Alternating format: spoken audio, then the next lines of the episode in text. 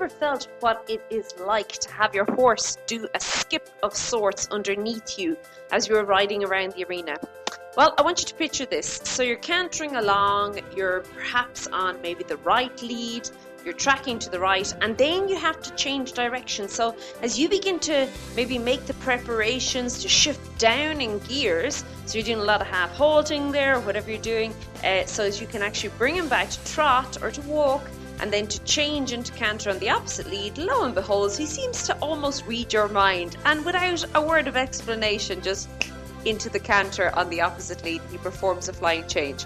Well, guys, this week we are going to be talking about how you can then ride your horse in future to well, I suppose do these flying changes when you want to do it. Hi there, my name is Lorna. I'd like to welcome you to Daily Strides here from Strides for Success, where we create these audio horse riding lessons that you can download onto your phone or your iPod or wherever you want you can listen to them as you're riding your horse or on the way to the barn.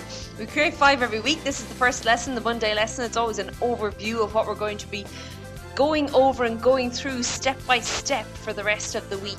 And I would love for you to join us. You can pop over to www.stridesforsuccess.com and all the details are there. But guys, I want to get on with today and with the flying changes. So you know, it, it's my experience that flying changes are one of those things that riders tend to overthink a little bit.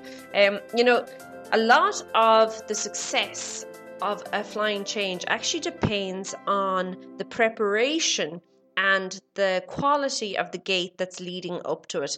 And the other part of the successful outcome or riding a successful flying change is that once you have prepared it and once you have set everything up, you need to stop shuffling.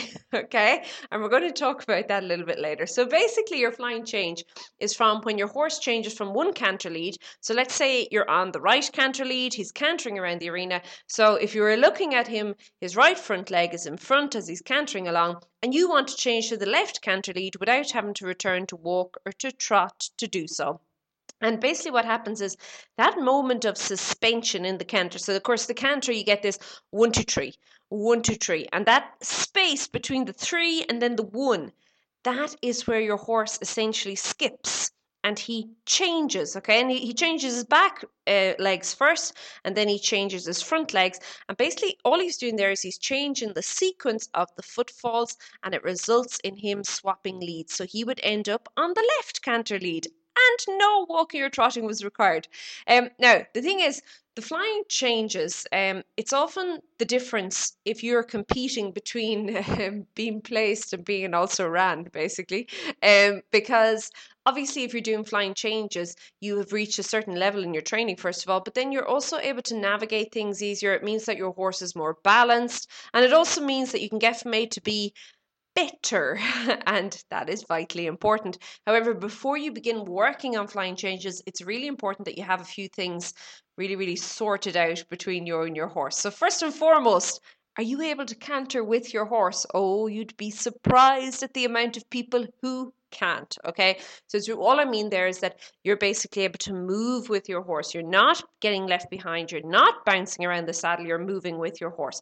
The other thing that's important is that your horse is able to remain straight, balanced, and in rhythm in the canter. Okay. And all I mean here is often your horse will maybe canter for a few strides and then he begins to go a little bit crooked or begins to weave or begins to fall in or fall out. He needs to be able to remain straight. This comes down to having strength, but also it's down to having discipline as well as and you as the rider being able to ride your horse in that nice straightness. And how you could check this is by working on some transitions in and out of the canter can you are you able to basically keep the the straightness the balance and the rhythm very very important? Is your horse responsive to your aids? Okay? You, the canter obviously um, and the flying change it it happens very quickly just like that. So it's very, very important that your horse is listening to you and that he is responsive. And then also that you have an independent seat. Because as I mentioned, it does a little bit feel like your horse is going to skip underneath you. It feels like he's doing a bit of a skip or a jump and he's all joyful and happy.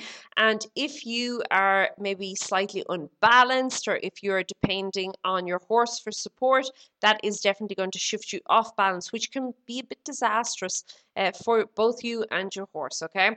You also need to be able to feel what's happening underneath you and which leg is moving when. And this comes down to the timing, which I'm going to be talking about just now. And then lastly, another, it's not exactly a prerequisite, but it's something that I recommend, and I'm going to explain why just now, is that you can lengthen and shorten your horse's strides within the gait. So all it means is that you can lengthen and shorten your horse's canter strides in the canter.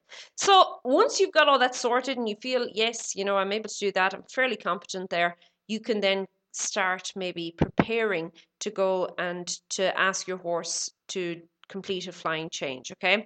So you want a clean change. Now, all I mean there is that the horse's front legs and his back legs change to the new sequence of footfalls. So often you get a horse who'll change in front, but he doesn't change behind, and he's led he's into a disunited canter. It ends up being a four beat canter as opposed to a three beat canter, and it, feels funny when you're riding it as well. And in order to get that change, it's very, very important that you are working on the timing, first of all, but then also the quality of the canter. And your horse, in order to get enough space basically between him and the ground, that he's able to make those changes, he has to have quite a bit of spring and quite a bit of bounce and suspension in the canter. So this is where, when I mentioned earlier, going um, using your lengthening and your shortening, this would be where it's important for you, okay? So when do we ask for the canter? Well, you ask for the canter. Remember, when you ask, first of all, your horse has to realize, okay, she's just asked me a question, and then he has to be able to act on it. So it's important that you're asking, that you're giving him basically enough time to be able to respond to the question, okay? So where I would suggest you're asking is that when your horse, just as he is putting down the inside front leg, okay, so as the inside front leg is coming forward, so again, let's use the analogy that you're on the right rein and you're going to change onto the left rein, you're going to do a flying change to the left lead. Um, it would be when the inside right leg or the front right leg comes forward, just as it's coming forward ready to touch down, that is where you would ask. Because as it touches down, the back legs are now coming forward, okay? And you've got that moment of suspension. And that is where he has to change everything in order to get onto the left lead, okay? So, how do you make this happen? Well, first things first, I suggest that when you're riding today or the next time you're riding, you begin working on this in walk, okay? And the reason is because there's quite a bit happening. There's quite a bit that you have to actually do in order to set the transition up or to set the flying change up. And in walk, you can begin to I suppose, get very clear in your head about what you want to do and when you want to do it.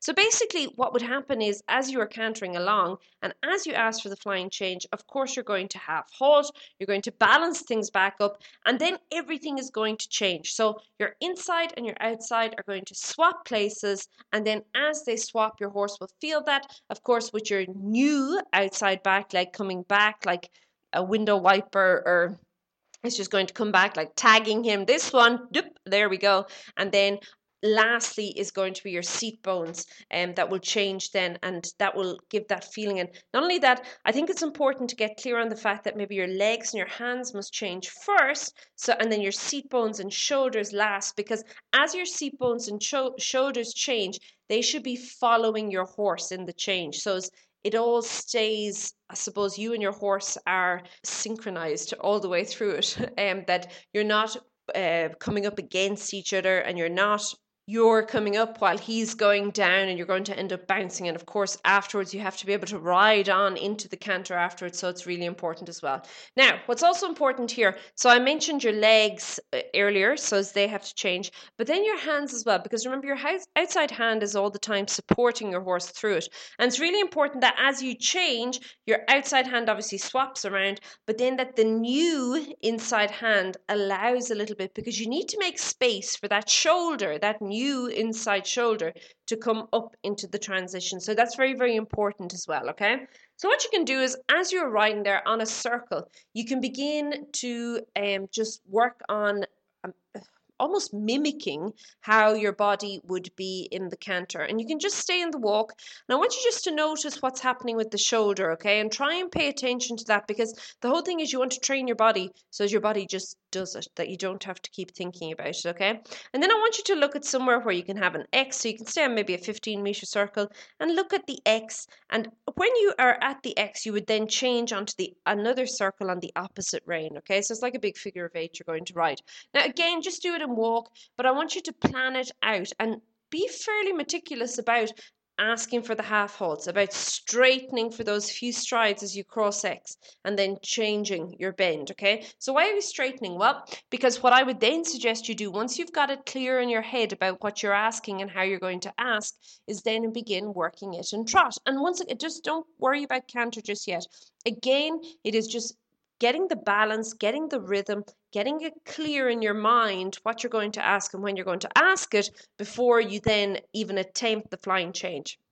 And then once you have that um, all organized in your head and your horse is pretty organized, you can then pick up the canter. Now, I suggest initially the first few times coming back to the trot as your horse is uh, transitioning from the left lead and to the right lead or vice versa okay and all that is take the time to bring it back to trot give it three strides of trot use that to straighten to rebalance and not only that it's it kind of slows things down so you can change yourself and then strike off the canter on the opposite lead and off you go around your circle and keep doing this for a little while you can even do it through walk if you can if you can manage a canter to walk you can bring it back down as well now if you're noticing that your horse is not as maybe lively or bouncy i wouldn't say lively it's more bouncy you have to remember it's the quality of the canter you can then begin adding in some transitions um, on the circle without actually being at X. And all this will do will, first of all, get your horse a little bit more in tune with you and responsive to you, but then also he is going to um, begin to engage his hindquarters a little bit more. So you can transition both um, out of canter into trot and walk, but then also some transitions in the canter. Um, so lengthening the strides, bringing it back, shortening the strides, lengthening the strides, using your half halt all the time to just engage that hind end. And once you feel that you have enough there and there's enough bounce going on underneath you, you can then begin to ask for the flying change. Now, it's really important. You have to keep in mind that once you have it set up and you almost once you've put it into motion your job is then just to sit up and allow your horse to change. You get a lot of riders and they, I don't know if they're leaning or they're pushing or what they're doing, but they're definitely exaggerating something with their upper body and uh, they're a little bit all over the place. And all that's happening there is they actually knock their horse off balance, okay? And they confuse the situation a little bit. So just remember to sit up, put all your do all your preparation beforehand on your circle so as then when you ask for the change it's all done and your horse just has to switch gears. And there you go, you've got it, okay? Now, the other thing is, if you try and do this too early in your horse's training, you can, well, you can make a bit of a mess. And the thing is, your horse needs a certain amount of strength in order to be able to perform this. So, really, really, I know it sounds exciting and it sounds great, but rather your horse will let you know if he's ready to perform a flying change or not. And then, as I say, if he does, it will take a while. Like, I'm not saying do this in one day. This may take a few days or even a few weeks um, to, I suppose, get your horse responsive enough and understanding enough that he knows what you're looking for. Guys, I'm going to leave it at that. We are talking about flying changes all this week over at Daily Strides, and you can join us. You can pop over to www.stridesforsuccess.com forward slash join. There we go, that's pretty simple there. And um, yeah, you can join us over there and get all the week's lessons. We're going to be going through it step by step each day, uh, building you up to actually performing a flying change. And I would love to see you over there. Have an absolutely awesome day, and I will see all our wonderful members tomorrow. Bye.